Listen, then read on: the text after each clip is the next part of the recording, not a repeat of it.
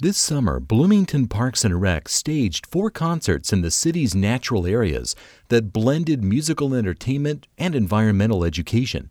WFIU's Yael Ksander attended the season's final Nature Sounds concert to discover how those pieces came together. At any time, it is estimated that there are some 10 quintillion insects. On this late summer evening, Anna Rossler is addressing a group in Bloomington's Cascades Park. What's quintillion? Like, that doesn't even make sense. We've all heard crickets, but I'm not sure that everybody has the experience of going out amongst more crickets than human beings and experiencing them that way. Greg Jacobs is the community events coordinator for Bloomington Parks and Rec. He's the guy who arranges the live music shows in the parks all summer long. I do a lot of blues, rock, bluegrass concerts amplified out in larger parks to larger audiences, and I wanted to give Bloomington a different kind of experience with music. The inspiration came to him one day at a local lake. A bagpipe player was playing out at uh, one of the decks just as you start onto the hiking trail.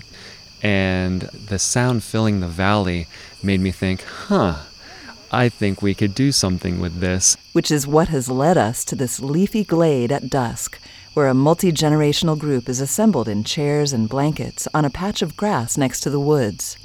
Rossler, outdoor education specialist for the city, is offering a lot of facts and figures about insects. For every one pound of people that are on the planet, there would be 300 pounds of insects.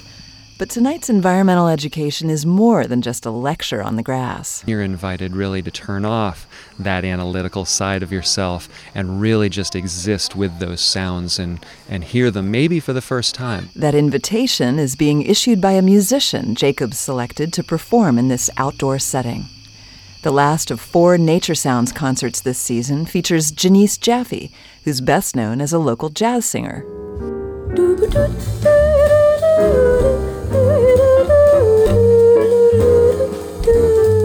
But Jaffe's musicianship also manifests itself in a different way.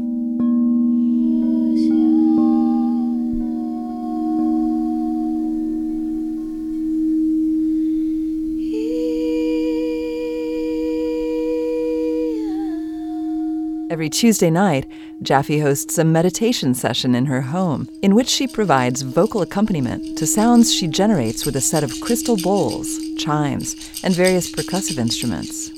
So, what this experience does is allow people to meditate and get as fully as they allow into their right brains in order to experience relief from our left brain minds chattering and making stuff up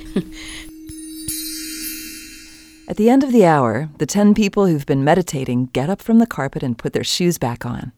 Before leaving, Sean Blankenship gathers with a few other regulars in Jaffe's kitchen. This is like a transcendental experience where my mind just kind of gets quiet and then I'm able to just go on what I call a sound journey um, led by Janice's singing in her bowls. For me, it kind of gets me out of the way so that I can then listen to the music of the spheres. You know, this now time, this place, this earth underneath us and the sky above us, you know, here.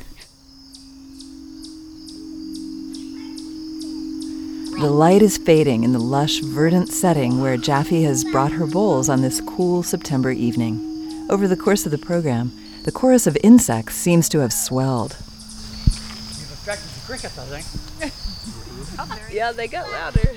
You've affected the crickets, one participant comments.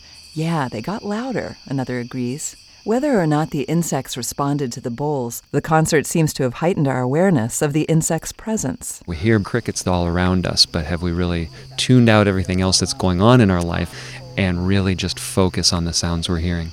For WFIU Arts, I'm Yael Ksander.